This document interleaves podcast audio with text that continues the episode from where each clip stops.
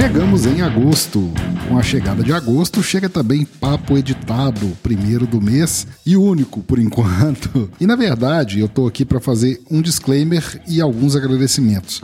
Bom, o disclaimer vai para a qualidade do meu áudio, que é, eu sofri com uma mudança de ambiente aqui no estúdio e não me atentei que uma pequena mudança poderia impactar tanto na qualidade do áudio. Bom, eu tive, vou chamar de um esvaziamento do ambiente, né? Alguns móveis saíram e com isso o áudio ficou extremamente prejudicado. Fica aí a dica para você, produtor, porque é muito comum a gente se atentar a quando mudamos de ambiente, mas não quando mudamos o ambiente. É, você muda de casa, você se preocupa, nossa, eu tô com um estúdio novo aqui, como é que eu vou fazer? E no caso aqui não foi esse o, o que ocorreu, não foi o que aconteceu nesse caso. O ambiente é o mesmo, mas sofreu uma mudança de estrutura, né? Ficou mais vazio fica aí o alerta. E vou dar um alerta até simples, né? Uma coisa simples que você pode se atentar. Se você tem um tapete no seu ambiente e no dia da sua gravação, por exemplo, esse tapete vai estar lavando, um tapete que cubra boa parte do piso, cuidado, tá? Isso aí pode impactar na qualidade do seu áudio.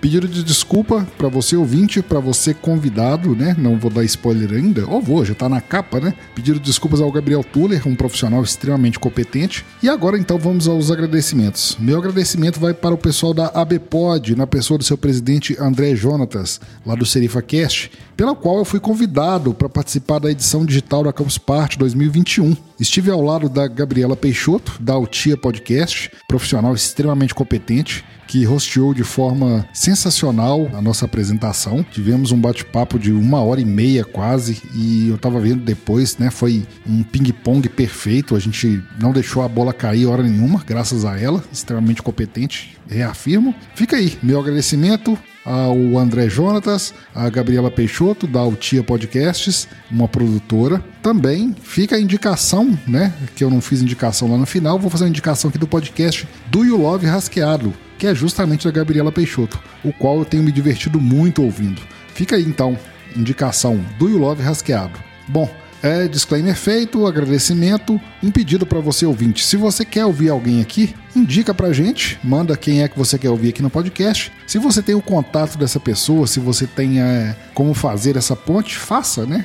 Vai lá e fala com ela, ó, queria que você gravasse um papo editado com o senhor A e o, as portas estão abertas para todos que produzem podcast, beleza? Indicações, agradecimentos, disclaimer, então bora pro episódio com Gabriel Tuller.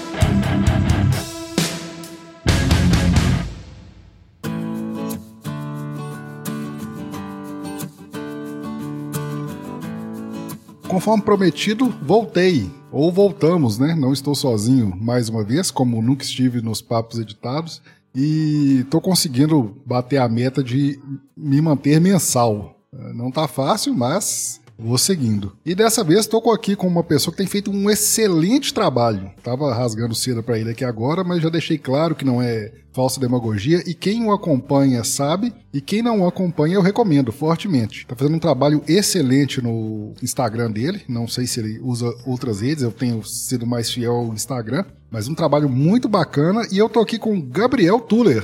Fala aí, Gabriel Tuller, quem é você? Oh, tudo bem, gente? Bom dia, boa tarde, boa noite. Obrigado pelo convite, Alexandre. É um prazer estar aqui podendo conversar, falar sobre podcast, sobre edição. É uma coisa que eu gosto muito de fazer e de falar, então se preparem aí que provavelmente eu vou falar bastante.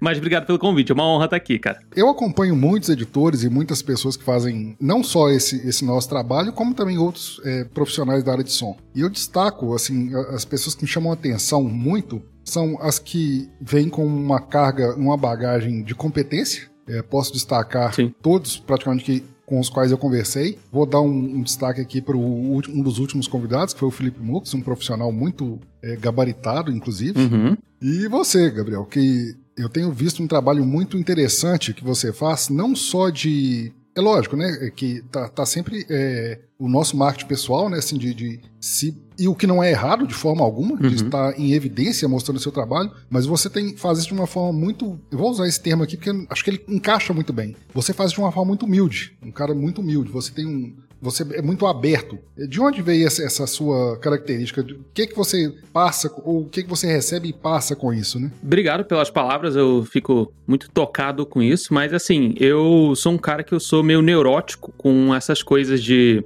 de falar de onde eu aprendi as coisas que eu aprendi. Por muito tempo, e até hoje em dia, na verdade, eu sou muito consumidor, eu sou muito curioso. Então eu consumo muitas coisas e vou atrás de informações e tal. E eu gosto de compartilhar essas informações. Só que nem sempre elas estão 100% certas, às vezes está faltando algum detalhe, ou às vezes eu simplesmente não sei. Então, quando eu não sei, eu não, tenho vergonha, não tenho medo de assumir que eu não sei é, determinada coisa. Quando envolve trabalho e eu não sei fazer aquilo, então eu vou atrás de descobrir como é que é. Você falou bastante do Instagram, né? Que eu utilizo o Instagram Sim. e tal. Eu acabo tendo uma troca muito legal com gente que às vezes é mais experiente que eu em outra área que eu não sou. Como, por exemplo, transmissões ao vivo para a internet. Então tem uma galera que manja muito mais de mesa de som, de, de sonoplastia que eu, que sou muito mais um curioso. Então, eu, é, eu, não tenho a pretensão de ser alguém que vai ser o detentor de todo o conhecimento ali por trás e tal, ou, ou esconder alguma, alguma informação que eu tenha e, e, tal. Então, acho que faz mais parte do meu ímpeto, assim, de, de querer compartilhar as coisas. Durante muito tempo, meus amigos que me acompanhavam meio que criavam um verbo para mim de que eu meio que compartilhava todas as coisas que eu achava legal, eu ia compartilhando no Facebook, né? Botava lá no compartilhar aquilo que eu achava engraçado, interessante, curioso, uhum. eu sempre compartilhava. E eles eles ficavam me zoando porque eu compartilhava absolutamente tudo. Então acho que eu meio que fui trazendo isso para os dias de hoje, enquanto eu faço no Instagram, enquanto eu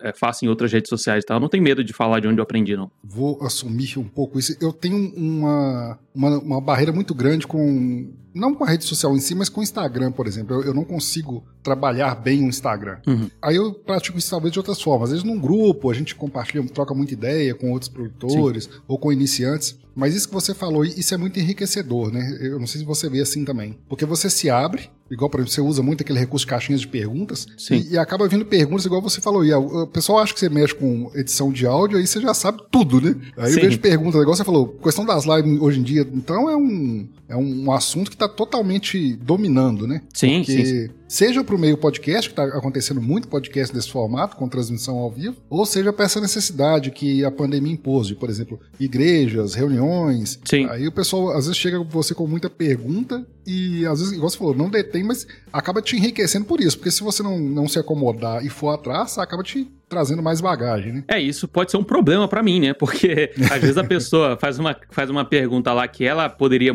facilmente responder aquilo no Google. Se ela, às vezes eu, eu vejo algumas perguntas que chegam até mim que a pessoa, se ela fizesse, se ela pegasse exatamente o que ela escreveu para mim e escrevesse no Google, ela teria a resposta, primeiro, muito mais rápida e segundo, muito mais completa. Então, eu acabo indo atrás dessas dúvidas, sabe? Às vezes alguém faz uma pergunta eu não sei. E eu fico curioso, eu falo, caramba, como é que realmente não sei, vou, vou lá atrás. E aí eu vou atrás gasto, sei lá, duas, três horas procurando uma solução para a pergunta que a pessoa me fez. E às vezes ela, sei lá, nem era aquilo que ela queria saber, na verdade, ela queria saber uma outra coisa. Me perguntam muito sobre mesa de som, né? Sobre equipamentos uhum. de sonoplastia, equalização e tal. E eu não sou formado nisso, eu não sei. Então eu não vou. E, e eu nunca mexi nisso. É, o máximo que eu tenho aqui é uma interface de áudio, que é da Roland, que eu comprei anos atrás. E utilizo, plugo o microfone, é só isso que eu sei. Só sei verificar ganho, ver se não tá estourando e no máximo depois dar uma equalizada ali no, depois. Mas um termo muito americano que os gringos utilizam é que it's not a rocket science, que não é uma, não é a ciência de foguete, sabe? Então uhum. eu, eu vou muito dessa perspectiva, assim, de cara, só liga, vai lá, bota lá, tenta, testa, faz o teste. Eu não sei, eu não, eu não tenho esse equipamento aqui para fazer o teste. Então vai lá, testa, faz, vê o que que dá certo e depois me conta, que aí eu quero saber se deu certo ou não. É meio essa troca. Eu gosto de fazer essa troca assim, porque isso, como você falou, me enriquece bastante para de repente algum cliente ver me, me procurar para alguma coisa, eu já sei a solução, porque alguém respondeu a minha resposta na caixinha de pergunta do Instagram. Né? Eu vejo uma, uma questão que você colocou aí muito interessante, que é o seguinte: é a pergunta fácil de ser respondida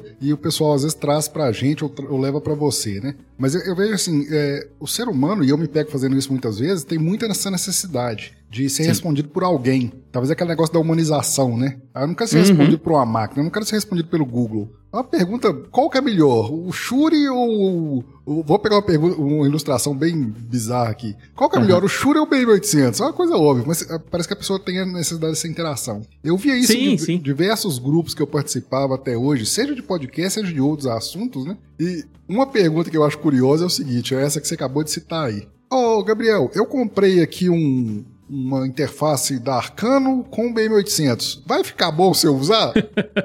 é, então, exatamente. Esse tipo de pergunta é, é uma pergunta assim. É engraçado você ter essa interação com as pessoas, né? Porque quem te acompanha ali é, todos os dias, ele sabe das piadas internas, já começa a criar uma, entre aspas, uma comunidade ali. Então, é claro que é muito pequeno, muito insípido em uhum. relação à quantidade de pessoas que eu, enfim, que são grandes influenciadores e tal. Eu não tenho essa toda essa interação assim, mas é, é legal que começa a criar esse imaginário, sabe? Da, das pessoas participarem. Às vezes eu boto eles para interagir. Enfim, é, é, eu gosto muito dessa troca. Acho que a internet proporciona a gente trocar informações, experiências com outras pessoas e eu gosto de aproveitar isso para que o, Instagram não seja unilateral, que seja só eu falando é, o que você deve ou não deve fazer, ou ditando o que você deve ou não deve é, fazer, ou então você está fazendo errado e tal. Então eu, eu gosto muito de estar tá aberto à possibilidade de que talvez, por, por algum motivo, eu possa estar errado, ou possa estar equivocado, ou tem uma outra forma muito mais fácil de fazer aquilo que eu estava te explicando e eu não, não, não sabia, né? Esse é um posicionamento que eu gosto muito, assim, porque as pessoas nos veem muitas vezes, ou, ou te veem, né? Vou usar o termo aqui no, no pessoal, assim, direto para você, como o guru, né? A partir da hora que você está compartilhando conhecimento, seja ele de podcast, seja ele de, de, de outros assuntos que as pessoas dominam, aí você já é elevado ao nível de guru. Aí, às vezes, não,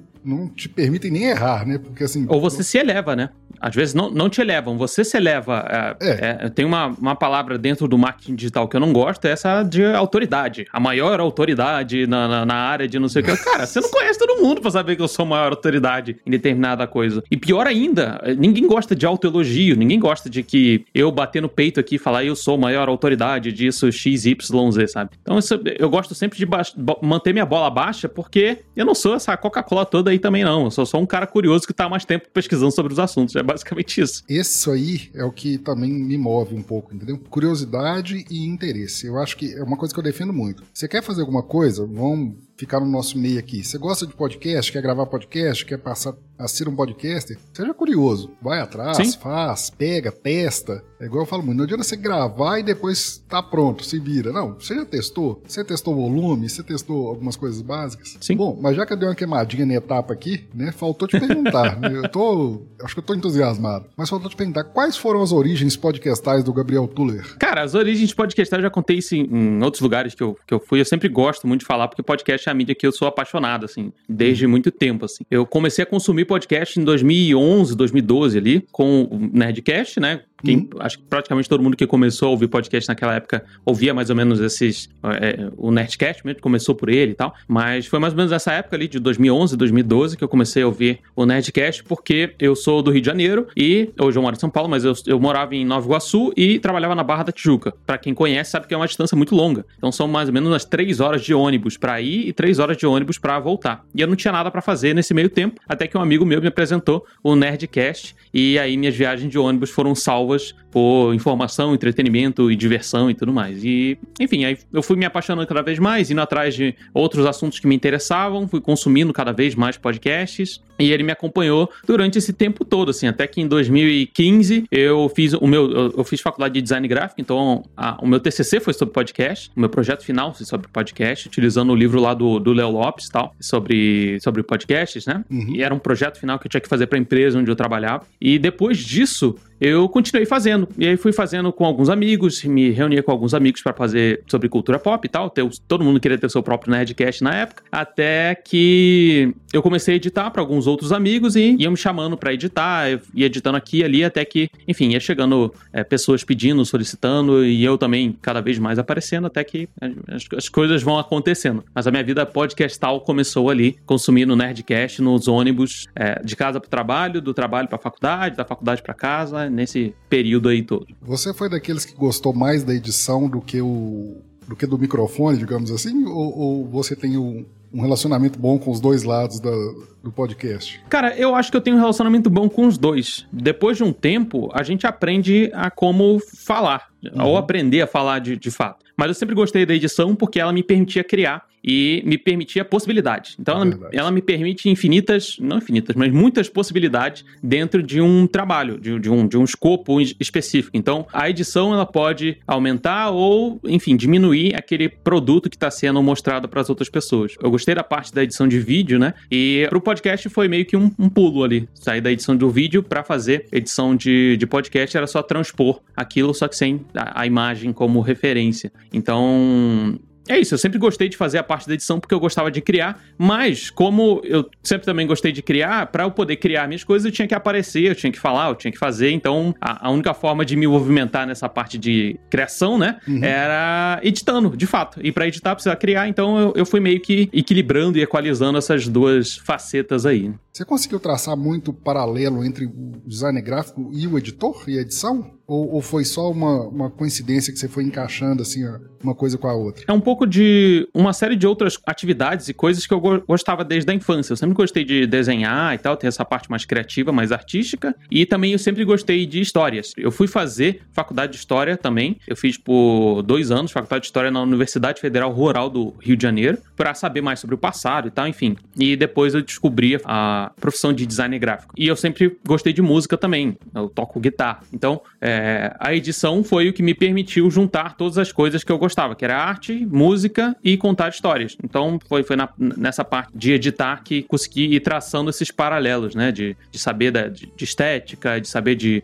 é, posicionamento e essas outras coisas dentro de layouts. E é o único paralelo, acho que eu vejo na, na minha vida com edição. O que você caracteriza como maior dificuldade de um editor, tendo em vista que nem sempre trabalhamos com material profissional, digamos assim, né? O, podcast uhum. já é uma mídia é, atípica, né? Não estou mais usando muito o termo uma mídia amadora, mas ela é uma mídia atípica, porque ela eu chamo de a mídia mais democrática de todas, né? Sim. Porque você consegue fazer de qualquer lugar, né? Seus próprios stories lá, você fala, ó, já vi foto sua com o celular e o, é o que basta para às vezes produzir. Você acha isso uma dificuldade para quem trabalha com edição? Porque querendo ou não, seu nome vai estar tá depois ali, né? Sim, sim. Isso é uma edição, mas aí cabe. Eu não culpo as pessoas que fazem é, um trabalho que, é, de certa forma, é amador. Vamos colocar nessas, nessas palavras assim. Eu não culpo elas por fazerem dessa forma. Eu culpo o editor por por não orientar o seu. No caso, se você estiver trabalhando com um cliente, né? Eu, não, uhum. eu culpo o editor por não posicionar o seu cliente em, em ensinar para ele, explicar para ele, porque o cliente não é obrigado a saber, ou a outra pessoa lá que você vai editar, ele não é obrigado a saber como que é o local, a maneira ideal de você gravar um podcast. Ele vai fazer do jeito que ele, que ele acha que, que sabe. Então, Sim. Então cabe a você, como editor,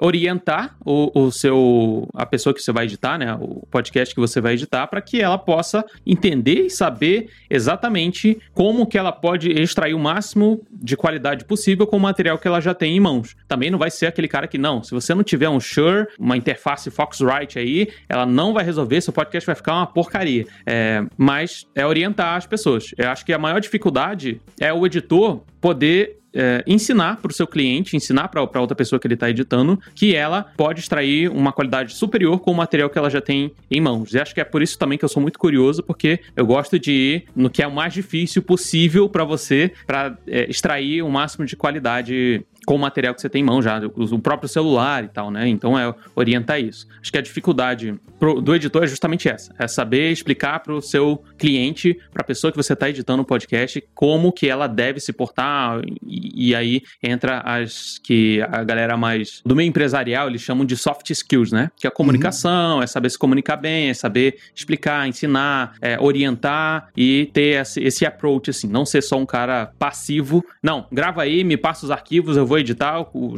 do jeito que tiver e, e acabou. E, e, pronto. E reclamar ainda. e reclamar porque o cara mandou um negócio errado lá, sabe? Mas ele não sabia. eu, eu acho que esse ponto aí é realmente muito importante, porque eu falo assim, você ser amigo do seu cliente, entendeu? Sim. É, sim o máximo de diálogo possível. Porque assim, nada, nada impede, ou, ou não pode ser também um fator impeditivo sei lá, as primeiras edições. O cara, cara, eu preciso que você me ajude coloca no ar, eu já gravei, toma isso aqui. Uhum. Beleza, você vai receber ali um áudio totalmente comprometido, ruim, né? Com sim, alguma sim. característica, seja ela qual for, volume estourado, etc. Beleza, vou fazer o melhor aqui, mas vem cá, senta aqui. Bem isso aí que você falou, né? Não ser passivo, ó, eu resolvi esse. Aí você vai resolver esse, o segundo, o terceiro, o cara tá no centésimo episódio e você resolvendo. Porque é, aquela brincadeira antiga, né? Ouve-se muitos podcasts. Cara, eu tenho morro de vergonha de ouvir meus primeiros episódios. Sim. Mas isso é um bom sinal, né? É um excelente sim, sinal. Se sim. o cara morre de vergonha de ouvir os antigos, é porque os atuais estão num nível diferenciado, que procurou evoluir. E o editor pode ser muito. É, a gente falando desse cenário, né? De uhum. editor, uhum. é, vou usar o termo aqui, profissional, quem trabalha com isso. Sim. Porque o pessoal que eu mesmo gravo, eu mesmo edito, né? Porque ainda tem muito isso, podcast totalmente interno ali, equipe, equipe interna. Sim, Beleza, sim. é seu, faça como achar melhor, né? Mas se você trabalha com isso, facilita para você e para o cliente mais ainda, né? Que o produto dele vai melhorando. Como você falou, tem que ser amigo do seu cliente, tem que ser amigo da pessoa que você está editando, porque é, não só porque é o seu nome que vai estar tá lá junto, mas porque você está sendo contratado para entregar um material de qualidade. Se você fizer uma entrega maior, maior do que esperado, por exemplo, se a pessoa te contratou ou entrou em contato com você para você fazer um trabalho, é essencial que você preste um bom atendimento para ele, seja educado, seja cordial e estabeleça muito bem os prazos que você tem também, para que ele não fique ansioso, você não fique sobrecarregado de, de, tarefas e que também depois ele possa te reconhecer como um profissional, né? E aqui a gente está falando especificamente de quem é profissional, você precisa se posicionar como um profissional. Não adianta você falar, não, mas ah, tem gente que lá no, no Fiverr, no, no Workana, cobra 20 reais a edição de 3 horas de, de podcast. Como é que eu vou competir com esses caras? A, a, a minha visão é: você não compete, você está em outra escala, você está competindo Sim. com outras pessoas. Você não, se, você não se posiciona como aquela pessoa, né? Então é trabalho do editor saber se posicionar profissionalmente diante do cliente dele. Ser cordial, tratar bem, extrair o máximo possível de qualidade. Enfim, aí vai muito de, do feeling do editor de entender como é que aquele podcast se, se, porta e tudo mais, né? Cara, eu não sei você e não sei quem nos ouve, né? O pessoal que edita, que nos ouve aqui, mas eu já passei por essa fase. Nossa, meu Deus, tem gente cobrando. Tem um site que chama 20 pila, né? Já viu sim, esse site? Sim, tem um site sim. que chama 20 pila. Nossa, no 20 pila tem gente editando podcast. E agora? Nossa, meu Deus, e assim. Aí eu cheguei num ponto que eu falei assim: eu não tenho que me preocupar com o cara que tá cobrando 20. O cara que tá cobrando 30, 50 por. Igual já vi anúncios, né? 50 uhum. reais, edite seu podcast 50 reais. Sem regras, entendeu? Sim, é, sim. O UFC da edição. O UFC é antigo, né? Com o novo tem regras.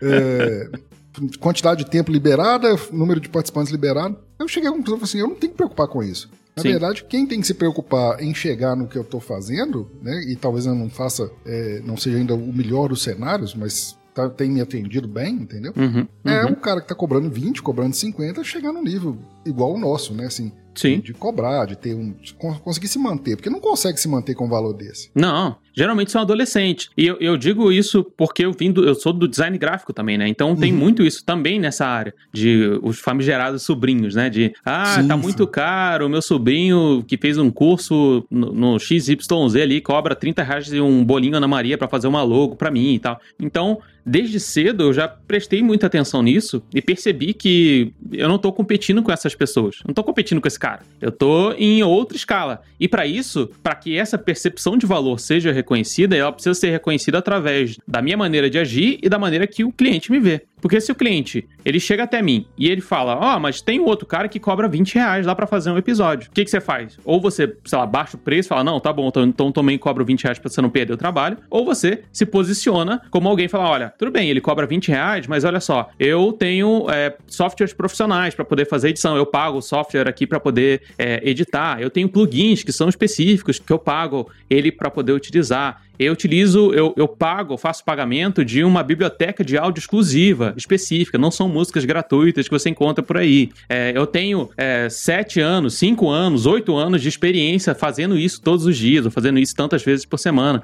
Então, é, tem muito mais valor agregado aqui e eu posso também além de só edição, eu posso te oferecer outras coisas, como direcionamento, escolha de equipamentos, ou então você vai agregando valor a si mesmo ao ponto de que o cara, putz, é realmente 20 reais que o cara tá cobrando não é nada. É, o que você tá cobrando é realmente muito justo a partir daquilo que você entrega. E é por isso que eu comecei a criar e fazer as coisas para mim mesmo, porque eu consigo usar isso como portfólio. Então, olha só, meu portfólio. Ah, não tem ninguém que, que fez trabalho comigo ainda, mas eu tenho meu próprio projeto, que é, serve uhum. como meu portfólio aqui para mostrar a qualidade do meu trabalho. Né? Isso volta, né? Você vê que a conversa dá. Assim como a vida, a conversa dá voltas, né? Sim. Volta no que você acabou de falar aí. O bom atendimento, a atenção tal. Cara, você pega o cliente, né? Ou o, futuro cliente, ou um pretexto cliente, que ele ainda não é cliente, ele chegou ali com esse questionamento: ah, porque eu tenho um orçamento aqui de X reais tal. Beleza, se for uma coisa compatível, beleza, Sim. podemos, vamos negociar. Tá dentro aqui do meu? Não, eu te dou uma condição X, três Sim. meses nesse valor, depois a gente adequa tal. Quando chega nesses valores surreais, é, você não se preocupe com isso e principalmente se posicione profissionalmente, né? Eu acho uhum. que é uhum. mais importante, porque é, é, muito arriscado a gente cair num, por exemplo, num, num tom de deboche. Sim, né? sim. Isso é perigosíssimo, porque aí você, ah, vai lá então, faz a 20, entendeu? Sim, é, exatamente. Você pode até pensar isso, mas falar não. É, jamais. Cara, preste o atendimento bacana ali, porque assim, tenho certeza que já aconteceu com o Gabriel já aconteceu comigo. Chegou Sim. o cliente, ah, mas o valor, nossa, do seu tá meio alto, perto do outro, uhum. também. Cara, mas beleza então, mas independente com quem você faça, o que, que você precisa? Quer tirar alguma dúvida? Isso, ah, isso. Não, então, já que você deu abertura, deixa eu te perguntar. Aí fez uma meia dúzia ou mais de perguntas, respondi todas cordialmente, o cliente acabou ficando, entendeu? Eu acho que sim, é, sim. É, o profissionalismo tem que ir além da sua qualidade técnica, né? Exato, esse exatamente. é muito importante. Exatamente. Você prestar um bom atendimento é essencial para poder ser, um, é, ser reconhecido como um bom editor, né? De que, que adianta o cara ser um editor aí de podcast que é reconhecido por todo mundo, que todo mundo sabe quem ele é, que ele é o melhor de todos, já fez a, os melhores podcasts do universo, mas ele entrega fora do prazo, é super ríspido para poder atender, é, não faz concessões ou não, não, quer conversar, é do jeito dele ou não é, some, não dá é, satisfação para cliente, é, não, não, fala como é que não dá follow-up, né? Que, que chama, que é fala uhum. como é que tá o andamento do projeto. Enfim, não adianta nada, não adianta nada. Você pode ser um editor mediano, e aqui, enfim, você pode se achar um editor mediano, mas se você prestar um bom atendimento, entregar no prazo e é, tratar bem o seu cliente, entregar um pouquinho mais do que ele pediu, certeza que você vai ter muito trabalho pra você fazer sem ficar se preocupando com os caras do 20 pila aí cobrando menos do que você acha que você merece. E pegando esse gancho do Gabriel aqui, o que você tem que ter em mente é o seguinte, né? Quem nos ouve tem que ter em mente o seguinte: um cliente insatisfeito é um propagador, né? Sim. Assim como o satisfeito. Sim. Infelizmente, o efeito é. Ele não é equiparado. Uhum. O cliente satisfeito com o Gabriel, ele propaga a satisfação dele menos do que o insatisfeito. O insatisfeito, Sim. porque como o cara tá pé da vida, o cara quer botar a boca no mundo, o cara quer. Ah, esse cara é ruim, esse cara não entrega, o cara é Sim. grosso tal. É só você ver, sei lá, existe o Reclame Aqui, que é muito famoso, mas não tem um elogio aqui. Não, pois é, pois é. Tá aí um nicho, hein? De repente.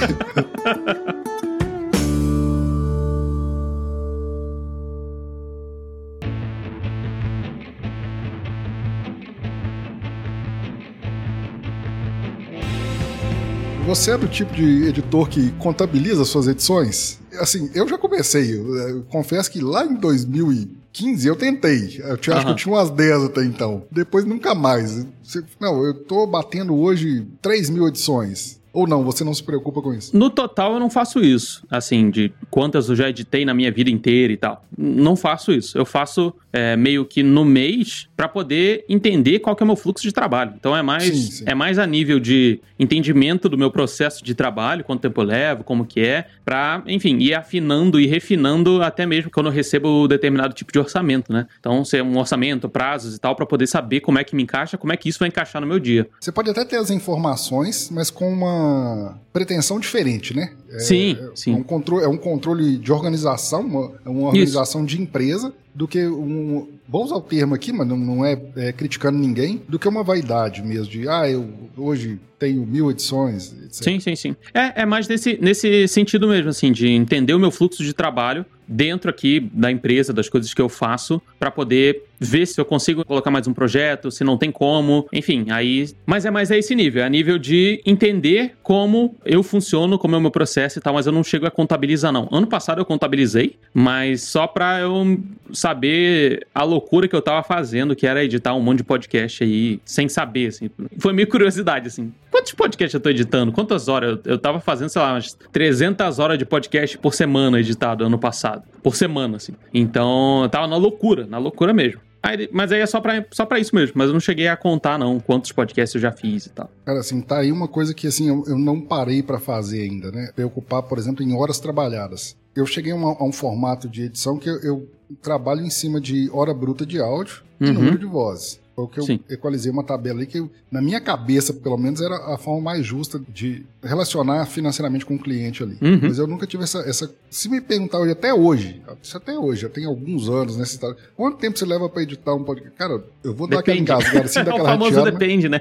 Depende, depende. É o famoso depende, depende. Como é que tá vindo esse áudio? Quanto tempo tem? De, de quem que gravou? Como que gravou? Enfim, tem, tem uma série de processos aí. E aí entra uma outra coisa que eu tinha, que eu tinha falado sobre você explicar isso pro seu seu cliente e explicar o processo, né? Às vezes o cara chegou Sim. com uma live que ele chegou do, do, Instagram lá, que falou, ah, cara, é só fazer uns cortezinhos aí e já era. Mas às vezes não, às vezes, enfim, você tem que fazer um, um tratamento absurdo no áudio antes de começar a pensar em fazer os cortes e, e botar a música e tal. Então é deixar isso tudo às claras, né? O famoso depende sempre se encaixa aí. Então eu sempre peço a demanda do cliente, falo, como que é o seu projeto? Senta aqui, me explica como é que é o seu projeto, como é que você gravou, como é que vai ser gravado, quanto tempo você pretende gravar e depois ter a, a parte editada. Me explica um pouquinho mais do seu projeto, que aí a gente consegue alinhar direitinho expectativas e preços e valores e tal para ser justo para todo mundo. Então acho que a boa conversa nunca falha. É, com certeza não.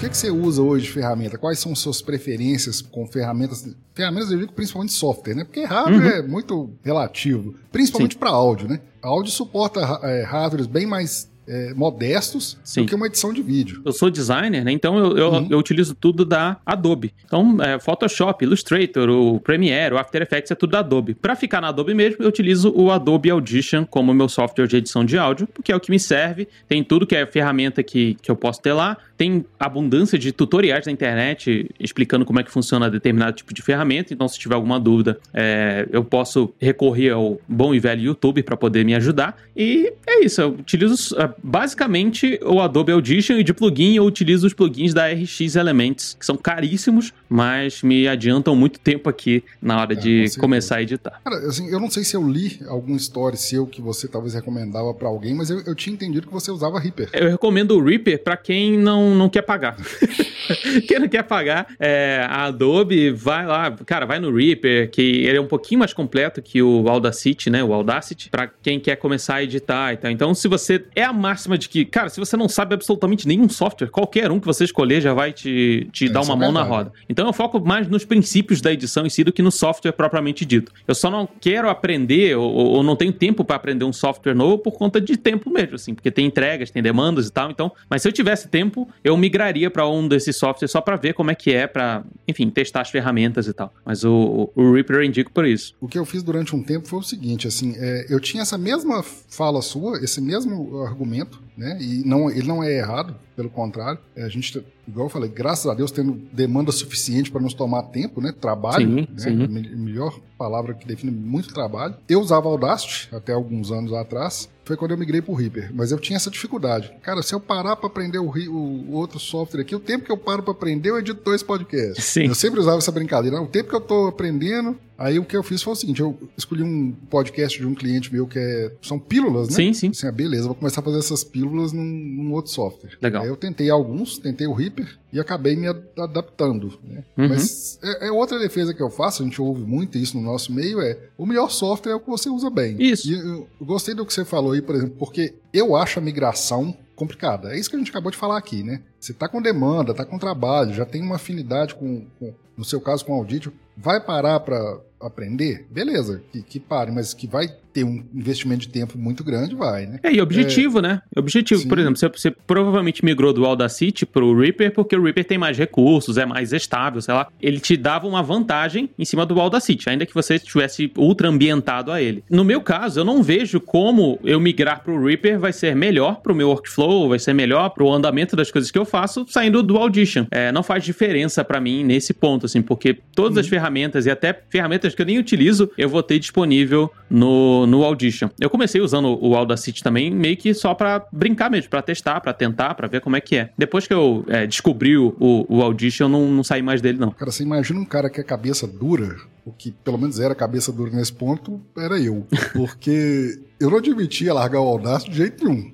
Mas era por cabeça dura mesmo. Eram dois argumentos que eu não entendia. Talvez por usar tanto o Audacity. Eu tentei um outro software chamado Ardor, não sei se você já ouviu falar. Não, ele não. é bem completo, mas ele é bem. A curva de aprendizado dele é bem alta, assim. Tanto Sei. é que eu não me adaptei. Ele é bem complicado de usar. E eu não entendia dois argumentos. Primeiro, quando falavam que o Audacity era um software destrutivo, eu não entendi esse argumento de jeito nenhum. Falei assim, não é destrutivo, eu faço o que eu quero. Eu Sim. uso um compressor. Beleza, mas por que, que o compressor é destrutivo? Eu não entendo esse, essa, esse argumento. E o outro é a questão da, da, edição em tempo real ali, né? Que você não precisa ficar pausando, né? Porque uhum. o Audacity tem isso, né? Você quer fazer um corte, você pausa, corta. Você quer fazer um. Tudo você tem que pausar e Sim, fazer. sim. Eu- E eu, não entendia isso por falta de uso. Quando eu comecei a usar o Reaper, assim, até a adaptação foi um pouco lenta, mas como eu comecei com esse podcast bem curto, foi mais fácil. Uhum. Aí eu fui entender a questão do destrutivo. Um, essa questão de plugins insertados na track aí. Eu não, eu não tinha essa visão. Sim, eu tinha que. Eu sim. usava um plugin, beleza, eu, eu tinha que acertar, né? Ou então testar e dar o Ctrl Z ali, ó. Ficou ruim. Opa.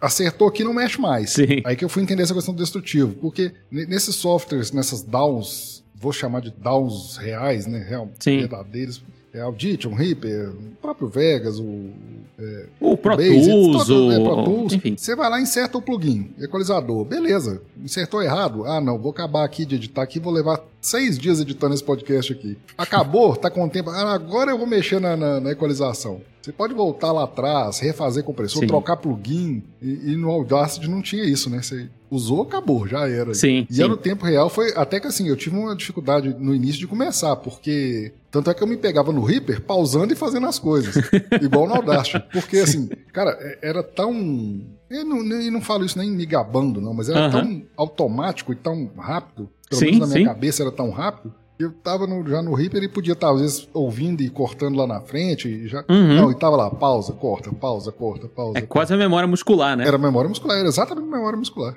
Vídeo também você edita no. É, Adobe Premiere. você edita nele também. Sim, é, é tudo Adobe. Aqui é tudo Adobe. Não, não utilizo nada fora da Adobe, assim, pra nada do que eu faço. É Photoshop, Illustrator, é, Premiere, After Effects, Audition. Não utilizo nenhum outro software. O único software externo que eu utilizo é, como eu falei, o, o RX Essentials, que eu utilizo. Eles rodam por dentro, não? Rodam também por dentro. É que às Eles rodam vezes tem umas dentro, coisas que é mais fácil fazer por fora, porque é mais Ah, rápido tá. do que no atalho de dentro, assim. Entendi. É o único que eu utilizo, entre aspas, por fora, né? Bom, nessa brincadeira de editor lá dos amigos a editor profissional, quando foi a virada de chave sua? Quando você decidiu, não, agora o Gabriel tem que ter uma empresa? Ou... Cara, foi- as coisas foram correndo meio que naturalmente, assim. Não, não sei se teve uma, vi- uma grande virada de chave, assim, que me fez ver isso. Uhum. Talvez tenha sido, é, porque, assim, voltando um pouquinho na minha história, eu, em 2000, eu morava no Rio de Janeiro e em 2017 eu fui convidado para trabalhar numa empresa em São Paulo. Pra vir morar em São Paulo e trabalhar nessa empresa como. Eu esqueci que tá escrito na carteira, mas é alguma coisa relacionada a marketing de uma empresa de indústria de insumos farmacêuticos. Não tem nada a ver com podcast. Entendi. E aí eu, enfim, comecei a trabalhar e tal. Aí quando eu ia fazer um ano dessa empresa, eu fui mandado embora. Então provavelmente a virada de chave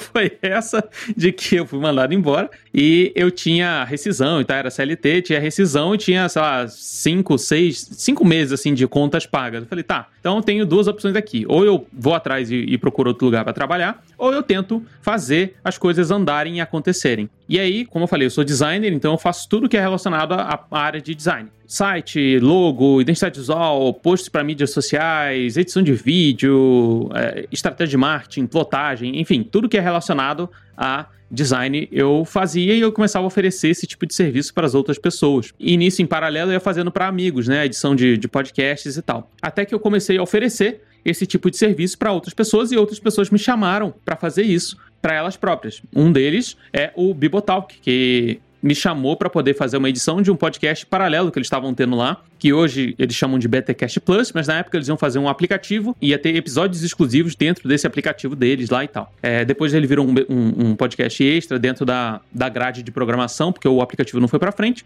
mas eu comecei a editar aqueles podcasts lá para ele. E em paralelo a isso, eu ia editando vídeos para outros canais YouTube e tal, ia fazendo outras coisas e fazendo as minhas próprias edições de podcast pra mim mesmo, pra alguns amigos. Então acho que o primeiro assim que foi pago provavelmente foi o Bibotalk, que me chamou pra editar os podcasts dele, até que ele falou que eu iria assumir todos os podcasts que saem lá semanalmente, às vezes sai dois por semana e tal. Então eu tava fazendo todos os podcasts. E aí eu comecei a oferecer isso também na minha grade de possibilidades, né? E fui cada vez mais migrando para a parte audiovisual. Então, edição de vídeos e é, oferecia podcast também, produção de podcasts também para potenciais clientes ou potenciais pessoas que poderiam se aproveitar disso. né? Curiosidade que eu não sei se chega a ser uma pergunta indiscreta, mas hoje, como está o seu trabalho em termos de, de, é, percentual aí? Podcast, é, vídeo e demais designers, digamos assim. As outras partes do design eu não faço mais. Então eu não faço mais identidade visual, não faço mais site para outras pessoas. Quando chega essa demanda para mim, eu repasso para algum amigo ou eu absorvo e repasso para ele e fico só fazendo a intermediação entre o cliente, né, e, e esse outro designer aí, o freela. Então, eu não faço mais essa parte de, de design. Faço só para mim mesmo. Então, pra, uhum. quando eu quero brincar de vez em quando, eu vou, crio uma, uma, uma marca, uma identidade visual, continuo estudando sobre esses assuntos para poder não enferrujar e também porque eu acho que acrescenta em outras atividades também. Mas a, a proporção, cara, eu diria que tá praticamente. Eu acho que é mais vídeo do que áudio, porque eu edito mais tempo de vídeo do que áudio por semana eu acho. Não sei. Eu disse, se eu, se eu, tivesse que chutar aqui, eu chutaria 60 a 40 para vídeo. Então deve ser uns 60% de vídeo, 40% de, de podcast. Eu acho que é isso. Provavelmente estou enganado, mas é mais ou menos isso. A pergunta vai ser estranha agora, mas vídeos, vídeos ou, ou, vídeos dessa linha, dessa nova geração de vídeos de podcast? Não, não, vídeo, vídeo de verdade. Vídeo, vídeo. pergunta, mas que, vídeo, é vídeo, vídeo de vídeo verdade. Mesmo? Vídeo com edição de fato, assim, vídeo com uhum. edição. Então hoje eu, eu também, eu sou o editor-chefe lá do é, do canal Dois Dedos de Teologia. Então, todos os vídeos que saem lá no canal Dois Dedos de Teologia, eu faço. Sai vídeo lá toda terça e quinta e quarta-feira um outro canal de cultura pop que chama é, Mundo Cópia, que são, são vídeos ensaio sobre filmes, músicas, séries e tal, que eu também faço a edição e às vezes a narração desses vídeos. E aí sai alguns outros podcasts que eu edito semanalmente. O Bibotalk, como eu falei, sai semanalmente, toda terça-feira. Às vezes tem dois podcasts na semana, então às vezes eu faço mais um podcast. Tem alguns outros clientes que são quinzenais, né? São pingados ali quinzenais. Uhum. E acho que é isso. Tem mais o, o, o, alguns outros clientes, assim, esporádicos, né? Que também são, aparecem, fazem algum projeto e, e, e sai. Mas eu diria que a proporção é quase 60 a 40, se não for 50 a 50. Agora, parando para pensar aqui, deve ser mais ou menos a meio a meio ali de podcasts versus vídeo. Entre áudio e vídeo, qual que é a sua preferência? É lógico que não, não se comparam, né? Mas eu falo assim, ah não, tem dois para fazer aqui agora e eu tô com tempo livre. Ah, vou pegar esse aqui porque eu gosto mais de fazer. Cara, eu faria o vídeo porque é, é, eu faria o vídeo, assim, porque dá para pirar mais. Uhum. Eu tenho mais a faixa de vídeo, de, de imagem para poder trabalhar, né? Adiciona essa complexidade na hora de fazer, mas eu gosto de pensar layouts, de pensar formas, formatos, é, entradas, saídas, as coisas que vão acontecer. No áudio, por eu ter o formato dos podcasts que eu edito serem meio que de entrevistas barra bate-papo, eles não têm muito para onde correr, assim, é mais corte seco, música que acompanha e no máximo, se for pensar, a famosa vírgula sonora aí em algum outro. Então não tem muito o que fazer no podcast, mas se eu tiver que escolher, eu acho que eu escolheria o vídeo por conta disso, porque eu consigo pirar mais. Audiodrama, você já fez? Tem audiodrama já no seu, não, no seu, cara. no seu portfólio? Cara, não eu nunca tem? fiz um audiodrama, nunca fiz, porque nunca chegou essa demanda para mim. Uhum. É, acho que o máximo, o máximo que eu devo ter me aproximado de audiodrama foi um, pod, um podcast meu próprio, que é o terceiro episódio do meu podcast, que ele se aproxima bastante do audiodrama, mas assim, se aproxima naquelas. É muito parecido com. Não sei se o pessoal que ouve você vai conhecer, que é o, o do Cris Dias, lá, o Boa Noite Internet. Então é uma história sim, sim. que vai conduzindo e tem algumas inserções, como se fosse um trabalho mais jornalístico, né? Ele tem mais essa pegada mais, mais documental do que audiodrama propriamente dito. Então, não, não, nunca trabalhei com audiodrama, não. Cara, você, como, como já se admitiu, um curioso e pesquisador e, e apaixonado pelas mídias, eu, eu te lhe recomendaria. Eu tenho menos do que eu gostaria, né? Assim, que eu tenho, que eu posso falar que fiz que é, foi nesse formato, foi, a, foi um só, uhum. e foi um, não foi cliente, foi colaborativo, foi ali algo que a intenção era mais ou menos essa mesmo. Sim. Cara, eu preciso fazer algo assim. A intenção não era nem me promover com isso, a intenção uhum. era, cara, eu preciso me me ver fazendo isso aqui, me pegar fazendo isso para ver como é que, que vai sair. Eu particularmente gostei do resultado, mas recomendaria, se você não tiver demanda de cliente, cara, junta ou escreve, né? Ou escreve sim, um sim. texto, ou pega um texto é, de alguém, pede alguém para interpretar. Eu acho que é bem, é bem desafiador fazer. Legal. Acho que é o maior desafio do podcast, eu acho que é a, essa questão do audiodrama. Sim, sim, eu acredito que seja assim, é, porque tem, tem o trabalho de imersão, né? O trabalho de imersão. Tem, tem.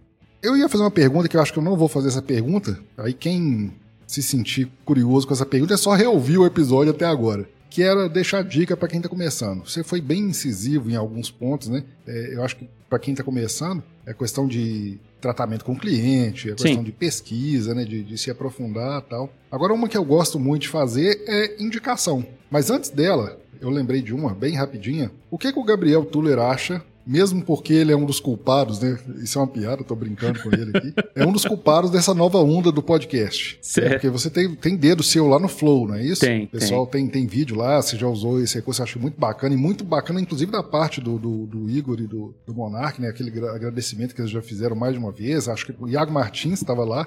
E foi feito um agradecimento e tal. Então tem dedo seu ali. O que, que você acha dessa nova onda do podcast, que agora é mais vídeo do que áudio, digamos assim? Apesar que a gente sabe que não é, Sim. assim.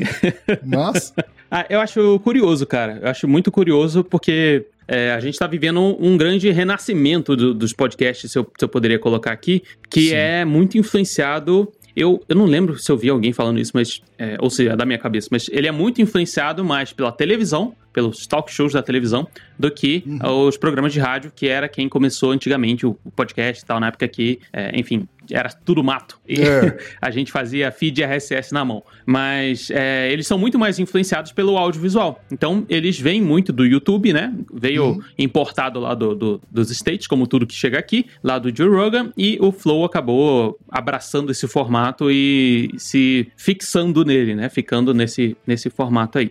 Eu não acho que seja negativo, não acho que a gente tá aí pra lutar contra, ou isso não é. Enfim, não tô aqui pra falar sobre essas coisas, até porque não tem como. não tem como você Não. lutar contra, não adianta você lutar contra e falar contra aquilo. não. Não vai adiantar, não vai servir de nada, você só vai parecer um chato.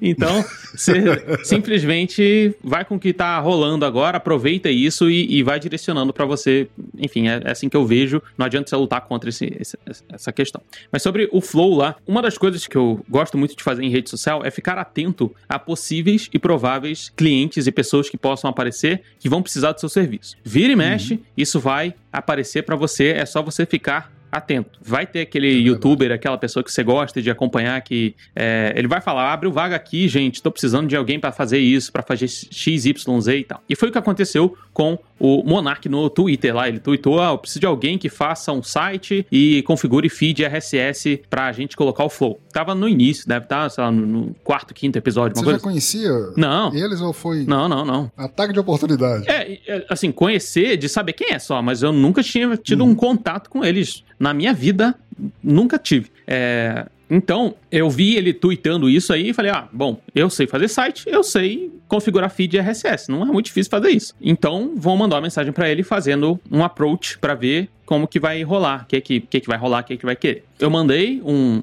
uma DM pra ele lá no Twitter, falando que eu faço esse tipo de trabalho e tal, e tal, tal, tal. E ele não me respondeu, porque, obviamente, provavelmente um monte de gente lá mandando mensagem pra ele ao mesmo tempo. E aí a Com minha certeza. forma, a minha forma de me diferenciar foi tomar um tempinho aqui do meu sábado, umas 4, 5 horas que eu tinha do meu dia aqui, e fiz um site pra ele já de graça, entre aspas, pra, dentro do meu servidor e entreguei pra ele. Falei, "Ó, olha só, tá aqui, ó. Aqui está eu- o site do Flow, tá aqui no meu servidor, eu posso passar pra vocês e, e tá tudo certo. Ele, e aí ele foi que ele viu, porque ele viu o trabalho pronto. Então, no final, o cliente quer trabalho pronto, não, não interessa como você fez. Ele gostou muito, já falou quanto que é, eu falei o preço, ele pagou na hora, fez a transferência na hora, me botou já no, no grupo do WhatsApp, falou, beleza, agora toca aí com o Jean, que é o cara da técnica, ele que vai te passar todas as informações e tal. E foi mais ou menos assim que, que foi rolando. Eu fui configurando, expliquei pra ele como, é o, o que era um feed RSS, o que era uma hospedagem, como que funcionava, gravei minha tela explicando pra ele como ele mesmo pode fazer aquilo pra eles não ficarem presos a mim, a, a minha pessoa. Então eu expliquei pra eles, mostrei pra eles como é que faz pra colocar na, na- nas redes e sempre que tem alguma novidade, sempre que tem alguma informação, sempre que eles têm dúvidas, algumas dúvidas mais técnicas, eles vão me, me procuram, me, me perguntam pra a gente poder trocar ideia sobre novidades do mercado. Então é, é- é basicamente isso, sobre a minha participação ali no, no Flow propriamente dito. E eles são super legais, Ah. super gente boa. Sobre essa cena dos vídeos no. Videocasts aí que, que tomaram uma proporção gigantesca, é que, pra quem é podcaster antigo e quer trabalhar com isso, é uma excelente oportunidade de você ofertar os seus serviços. Principalmente porque eu, diariamente, praticamente, dou uma pesquisada no YouTube pra ver quem tá ensinando a fazer podcast, quem tá mostrando como é que faz o podcast deles e quem que tá fazendo os programas. Então, diariamente, diariamente, eu boto na minha pesquisa ali como fazer um podcast, boto lá o, fil o filtro do, do YouTube pra ver na última hora, no último dia, pra ver o que que tá sendo falado sobre o assunto. Eu tô sempre sempre buscando é, informações para ver o que, que as pessoas estão ensinando sobre podcast e o que, que eu poderia acrescentar naquele assunto ali. Então, o que acontece? Muita gente está fazendo podcast porque acha que é só é, o que antigamente era uma, um programa de rádio na internet, hoje em dia virou um bate-papo transmitido no YouTube por muitas pessoas durante muito tempo. Então, o podcast uhum. mudou, essa, essa prerrogativa dele mudou a partir daí. Ele não é mais um programa de rádio na internet. Ele é um bate-papo, um talk show, um, é, é mais um bate-papo solto, descontraído no YouTube sendo transmitido ao vivo. É a oportunidade perfeita para você que trabalha com isso poder oferecer seus serviços de configuração em plataforma, de é, possível edição, de você fazer essa parte mais de produção, de fato, para que eles possam entender. O com o Podpah, você não citou eles, mas eu também fiz a mesma coisa que eu fiz com o Flow, eu fiz com o Podpah. E, o Flow que me indicou uhum. para eles, o Jean lá do Flow me indicou como é que eu faço para botar o meu podcast nas plataformas. E aí vem o meu trabalho de pegar na mãozinha e mostrar, olha só, vem fazer isso aqui, depois isso, depois isso aqui, dar um follow-up de mostrar como é que estão os números, o que, que eles podem fazer para melhorar, como que, enfim, aí vai, vai um outro trabalho. Mas não tem como você lutar contra, eu acho que você deve usar isso a seu favor, caso você queira trabalhar com isso nessa parte de edição de podcast. Ainda que eles saibam que hoje em dia não tem edição, pode ter certeza que daqui a pouquinho, quando a gente está gravando em 2021, mais uma vez eu vou datar esse episódio, a gente está gravando em 2021, um ano que tá todo mundo em casa, quando todo mundo voltar uhum. a sair de casa para ir para o trabalho, para poder fazer as suas atividades fora do conforto do celular, vai cair muito o consumo de pessoas que vão estar consumindo lives no YouTube, na, na no Twitch, na, no Instagram, que seja. Porque as pessoas não vão ter mais tempo. E aí elas vão voltar ao quê? A ouvir podcast somente em áudio. E aí que entra o trabalho da edição, porque todo mundo está fazendo vídeo e a edição é o diferencial que você pode entregar para o seu possível cliente aí quando ele estiver fazendo o podcast em vídeo. Você tem uma versão diferente aí no áudio. Cara, dois pontos curiosos do que do, da sua história aí. Primeiro, lição para geral, tá? Uma lição para geral porque é, vou até usar uma ilustração aqui de um amigo. Ele odeia o Jovem Nerd. Aí eu fui entender o motivo dele odiar tanto o Jovem Nerd, porque assim, não, mandei um e-mail para eles uma vez elogiando e eles nunca me responderam. Eu falei, porra, você deve ser importante. Seu e-mail caramba, vinha numa né? cor vermelha, né? Uma cor é. diferente lá pra, pra eles poderem saber que é você mesmo. E eu brinco porque, assim, é um grande amigo esse, esse guri, assim, ele é até muito inocente, uma, uma pessoa muito bacana. Eu não vi maldade né, nessa sim, fala sim. dele. É inocente mesmo. É, e você, ao invés de, disso, ou em, como muita gente faz, né? Ah, mas eu mandei uma mensagem, o cara nem me respondeu. Você foi lá e foi trabalhar, Sim. né?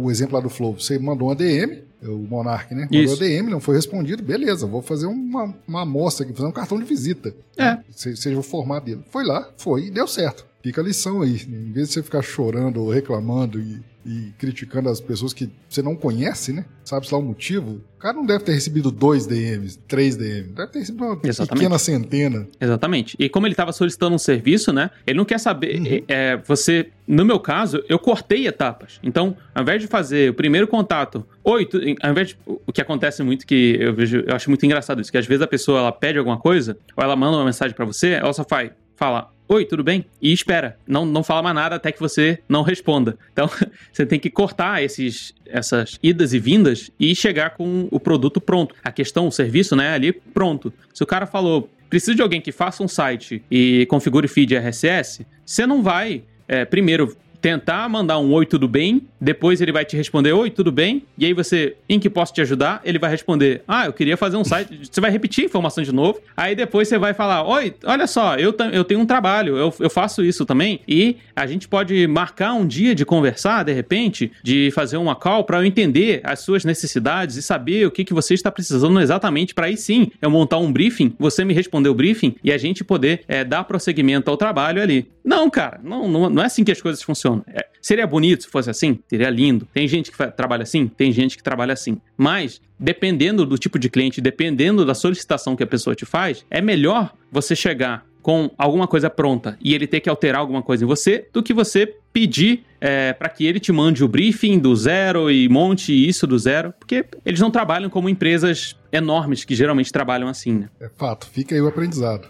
Gabriel, para encerrar, e comecei lá, e antes que a hora avance mais, indicações. Eu quero só uma indicação sua de um produto seu, um podcast seu, e um de terceiros, independente, pode ser cliente, pode ser alguém que você goste aí do, do meio, alguém que você queira divulgar, qualquer pessoa. Bom, eu, eu não tenho muito tempo de consumir podcasts é, diferentes, assim, novos podcasts e tal, então eu vou consumindo Eu os que eu sempre os que eu sempre ouvi, que já tem um apego emocional e tal. De vez em quando eu dou uma, uma ouvida em alguns outros podcasts, mas como eu trabalho de home office, é muito difícil de eu escolher podcast, de saber escolher podcast, porque geralmente você vai num tiro certo, né? Você vai, cara, saiu podcast do fulano dia tal, vou, vou ouvir aí. Mas um podcast que eu gosto bastante de consumir, que eu consumo bastante, que pra mim é um pouco da síntese do que me faz gostar de podcasts é o Matando Robô Gigante, que todo mundo já conhece. O Matando Robô Gigante, pra mim, é uma síntese de que um grupo de amigos que se divertem enquanto fazem aquele podcast, que dão risada juntos, que batem papo, que conversam sobre aquele assunto. Pra mim,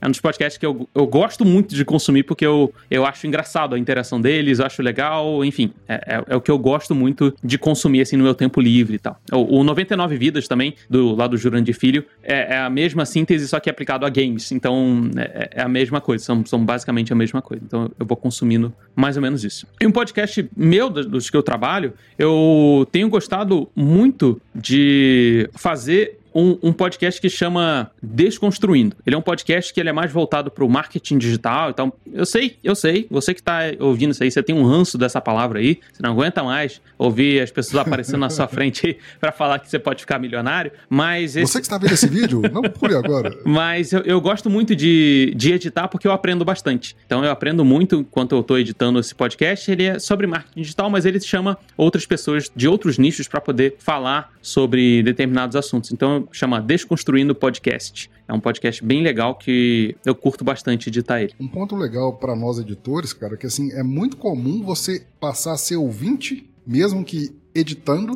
de podcast que talvez você jamais ouviria. Sim. Não por ser ruim, não por ser. É um assunto que talvez Não tava no teu radar, né? Não tava ali no teu não radar. tá no meu. Não, não tá no meu radar. Eu, por exemplo, tenho cliente que é da área de medicina que se não fosse a edição, Sim. ia passar lá, talvez, ia estar no top 1. Acima do Nerdcast do Flow, mas Sim. não vou ouvir isso aqui, porque não, não, não tá- é o que você falou, não tá no radar.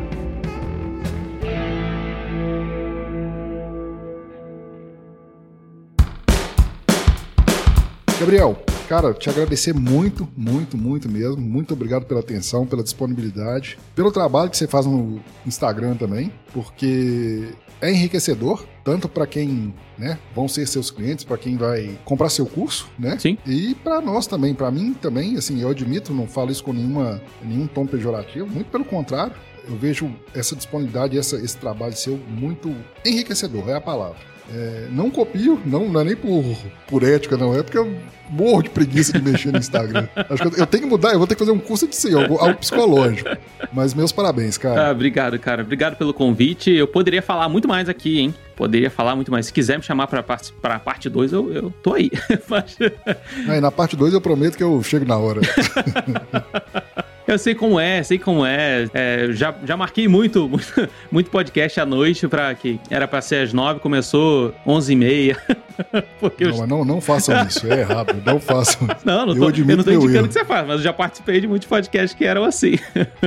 Mas obrigado pelo convite, é um prazer poder falar sobre edição, falar sobre podcast. Eu gosto muito de falar sobre isso. Então, se, enfim, você falou bastante do meu Instagram. É basicamente a rede social onde eu tô. Não sei se até onde você. No momento que você tá ouvindo é, esse podcast aí, você vai ver é, eu publicando alguma coisa no YouTube. Tá em planos aí, em, em vias de, de produzir conteúdo para YouTube. Mas no que eu puder, é só me chamar lá no Instagram, arroba Gabriel Tuller com dois L's. Eu tô aí para responder todos os dias qual que é o melhor microfone para você começar a fazer o seu podcast. O link do curso, o curso tá no, no site ou tá no, tem um link dele? Crie seu podcast.com.br. Crie Crie seu seu podcast. podcast.com.br. Isso. Eu recomendo. Vejo o resultado, vejo o pessoal dando o feedback e feedbacks sinceramente positivos. Fica a recomendação aí. Que ótimo. É, tô sempre. em- é, Eu, eu falei, não sei se falei em off se falei no início, mas eu sou um maluco por melhorias. Então eu tô o tempo inteiro correndo atrás de melhoria pro, pro, pro curso, pras coisas. Então eu tô sempre tentando melhorar a qualidade da imagem, qualidade do áudio, mesmo que não saiba pra onde ir mais. Qualidade do conteúdo, eu vou sempre tentando melhorar lá. Então é um. É um enfim, eu gosto muito. Eu gosto muito de falar sobre isso. E se você quiser, se você aí é editor, mas já vou avisando você que é editor já trabalha na área, talvez, talvez não seja um curso para você, porque ele é um curso mais para quem quer começar a fazer um podcast. Ele não tem nada direcionado ainda para editores. Isso provavelmente vai mudar? Provavelmente vai mudar, mas são planos futuros aí que só Deus sabe. mas provavelmente vai mudar alguma coisa mais específica só para editores, só para posicionamento de mercado. Ainda estou estudando, estruturando isso tudo aí. Aguardamos. Cara, vamos lá, muito obrigado. Até mês que vem, pessoal. Um abraço. Um abraço.